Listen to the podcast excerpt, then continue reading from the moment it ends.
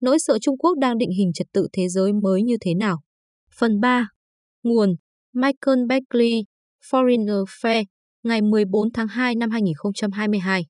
Biên dịch Nguyễn Thị Kim Phụng. Bản quyền thuộc về dự án nghiên cứu quốc tế. Sự va chạm giữa các hệ thống. Lịch sử xây dựng trật tự quốc tế là một lịch sử chứa đầy những cuộc cạnh tranh tàn bạo giữa các hệ thống xung đột, không thể hợp tác hài hòa với nhau.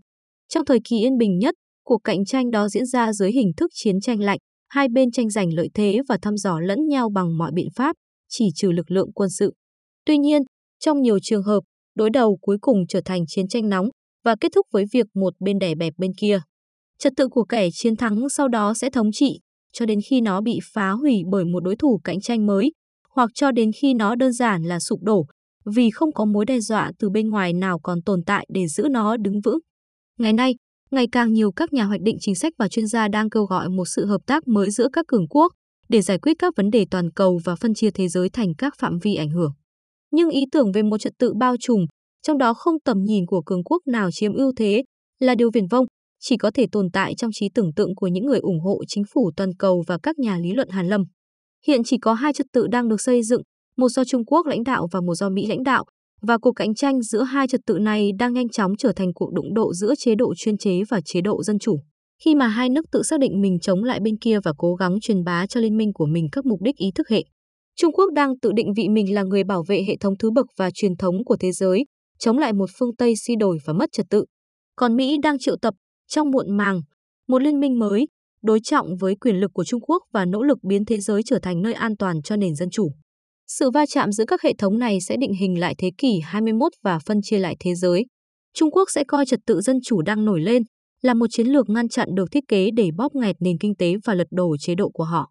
Đáp lại, nước này sẽ tìm cách tự bảo vệ mình bằng cách củng cố quyền kiểm soát quân sự trên các tuyến đường biển quan trọng, tạo ra các đặc khu kinh tế cho các tập đoàn của mình, đồng thời nâng đỡ các đồng minh chuyên chế trong lúc gieo rắc hỗn loạn nơi các nền dân chủ.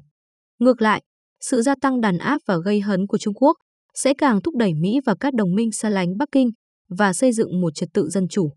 Để hiểu rõ hơn về vòng tròn luẩn quẩn này, hãy xem xét điều gì đã xảy ra vào tháng 3 năm 2021 khi Canada, Anh, Mỹ và EU trừng phạt bốn quan chức Trung Quốc vì vi phạm nhân quyền ở Tân Cương. Dù các biện pháp trừng phạt chỉ mang tính dơ cao đánh khẽ, nhưng Bắc Kinh vẫn coi chúng là một cuộc tấn công vào chủ quyền của mình, nên đã phản đối ngoại giao mạnh mẽ đi kèm là một loạt các biện pháp trừng phạt kinh tế. EU đã đáp trả bằng cách đóng băng thỏa thuận toàn diện về đầu tư EU-Trung Quốc. Trong những năm tới, cuộc chiến thương mại và công nghệ giữa Trung Quốc và Mỹ, vốn bắt đầu từ thời chính quyền Trump, sẽ còn dữ dội hơn nữa khi cả hai bên đều cố gắng mở rộng phạm vi ảnh hưởng của mình. Các quốc gia khác sẽ nhận thấy rằng bảo vệ lợi ích quốc gia bằng cách duy trì liên hệ với cả hai khối Mỹ và Trung Quốc ngày càng trở nên khó khăn. Thay vào đó, Trung Quốc và Mỹ sẽ thúc đẩy các đối tác phải chọn phe, buộc họ phải điều chỉnh lại chuỗi cung ứng của mình và tuân theo toàn bộ hệ sinh thái công nghệ và tiêu chuẩn của một bên nhất định. Mạng Internet sẽ bị chia đôi. Khi người ta chuyển từ trật tự này sang trật tự khác, đấy là nếu họ có thể xin được thị thực, người ta cũng sẽ bước vào một vùng đất kỹ thuật số khác. Điện thoại của họ, cũng như các trang web yêu thích, tài khoản email hoặc các ứng dụng truyền thông xã hội đều sẽ không hoạt động. Chiến tranh chính trị giữa hai hệ thống sẽ ngày càng gia tăng vì mỗi bên đều cố gắng làm suy yếu tính chính danh trong nước và sức hấp dẫn quốc tế của đối thủ cạnh tranh. Các tuyến đường biển Đông Á sẽ bị tắc nghẽn bởi các tàu chiến và các lực lượng đối đầu sẽ thường xuyên chạm trán ở cự ly gần. Bế tắc sẽ chỉ kết thúc khi một bên đánh bại hoặc làm kiệt quệ bên kia. Hiện tại, lợi thế đang nghiêng về phía Mỹ, quốc gia có tài sản và năng lực quân sự mạnh hơn nhiều so với Trung Quốc, đồng thời có triển vọng tăng trưởng tốt hơn trong tương lai.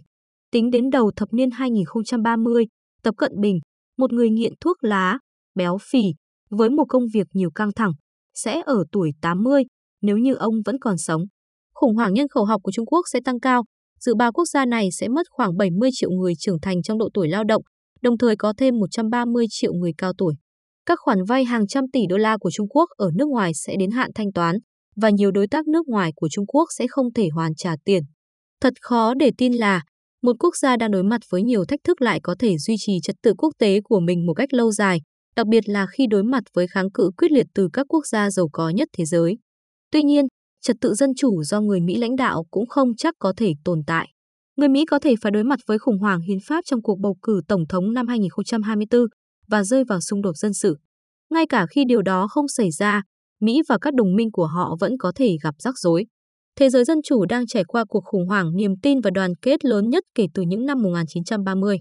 Chủ nghĩa dân tộc, chủ nghĩa dân túy và làn sóng phản đối chủ nghĩa toàn cầu hóa đang trỗi dậy, gây khó khăn cho các hành động tập thể.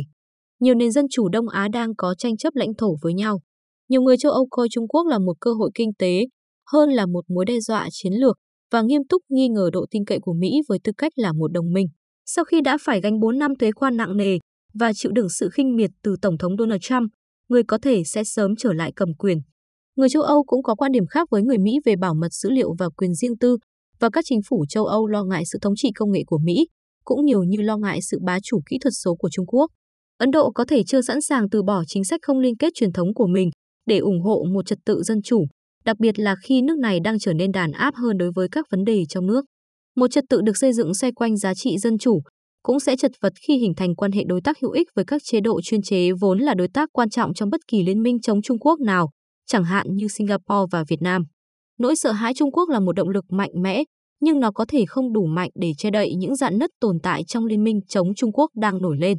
Nếu liên minh đó không củng cố được trật tự quốc tế của mình, thì thế giới sẽ dần rơi vào tình trạng vô chính phủ. Một cuộc đấu tranh giữa các cường quốc bất hảo và các khối khu vực, nơi kẻ mạnh làm bất cứ những gì mình có thể, còn kẻ yếu chấp nhận những gì họ phải chấp nhận. Một số học giả giả định, hoặc hy vọng, rằng một thế giới không có trật tự sẽ tự tìm ra trật tự cho mình, rằng các cường quốc sẽ tạo ra những phạm vi ảnh hưởng ổn định và né tránh xung đột, hoặc sự lan rộng của thương mại quốc tế và những ý tưởng khai sáng sẽ tự nhiên giúp duy trì hòa bình và thịnh vượng toàn cầu. Nhưng hòa bình và thịnh vượng không tự nhiên mà có. Chúng là kết quả của sự hợp tác bền vững giữa các cường quốc, nghĩa là của một trật tự quốc tế. Đặt niềm tin vào dân chủ. Lịch sử cho thấy rằng, các thời kỳ đa cực lòng thường kết thúc trong thảm họa, bất kể ý tưởng có đột phá hay công nghệ có tiên tiến thế nào ở thời điểm đó. Giai đoạn sau của thế kỷ 18 chứng kiến đỉnh cao của thời kỳ khai sáng ở châu Âu, trước khi lục địa này rơi vào địa ngục của chiến tranh Napoleon. Vào đầu thế kỷ 20, những bộ óc nhạy bén nhất của thế giới đã dự đoán về sự kết thúc của xung đột giữa các cường quốc, khi đường sắt, cáp điện báo và tàu hơi nước giúp các quốc gia xích lại gần nhau hơn. Thế nhưng, cuộc chiến tồi tệ nhất trong lịch sử lại nhanh chóng nổ ra sau đó. Một thực tế đáng buồn và đầy nghịch lý là các trật tự quốc tế giữ vai trò tối quan trọng nhằm ngăn chặn hỗn loạn, nhưng chúng thường chỉ xuất hiện trong thời kỳ cạnh tranh giữa các cường quốc. Cạnh tranh với Trung Quốc là cuộc cạnh tranh đầy rủi ro đối với Mỹ và các đồng minh, nhưng đó có thể là cách duy nhất để tránh những mối nguy lớn hơn. Để xây dựng một tương lai tốt đẹp hơn, Mỹ và các đồng minh sẽ cần phải có một cái nhìn sáng suốt hơn về lợi ích của mình so với những gì họ làm từ hồi chiến tranh lạnh. Khi ấy, lợi ích kinh tế của họ kết hợp chặt chẽ với lợi ích địa chính trị. Đơn giản thì lòng tham, chứ không phải thứ gì khác, có thể buộc các quốc gia tư bản liên kết với nhau để bảo vệ tài sản tư nhân trước sự tấn công dữ dội của chủ nghĩa cộng sản. Tuy nhiên, giờ đây, sự lựa chọn không còn đơn giản như vậy nữa, bởi vì ngáng đường Trung Quốc sẽ dẫn đến những hệ lụy kinh tế đáng kể, đặc biệt là trong ngắn hạn. Nhưng cái giá đó có thể thấp hơn nhiều so với việc duy trì hoạt động kinh tế dài hạn với Bắc Kinh. Ước tính, gián điệp Trung Quốc đã tước đoạt của chỉ riêng nước Mỹ khoảng 200 tỷ đến 600 tỷ đô la Mỹ mỗi năm. Chưa nói đến vấn đề đạo đức và rủi ro địa chính trị khi hợp tác với một chế độ toàn trị tàn bạo với tham vọng của chủ nghĩa phục thủ. Tuy nhiên, khả năng tính toán sáng suốt khi đối đầu với Trung Quốc dường như vượt quá khả năng của riêng bất kỳ quốc gia nào, đặc biệt là những nước phân cực như Mỹ và nhiều đồng minh dân chủ của họ. Hy vọng, nếu có, đang nằm trong một cam kết mới đối với các giá trị dân chủ. Mỹ và các đồng minh có chung nguyện vọng về một trật tự quốc tế dựa trên các nguyên tắc dân chủ và được ghi nhận trong các hiệp định và luật pháp quốc tế.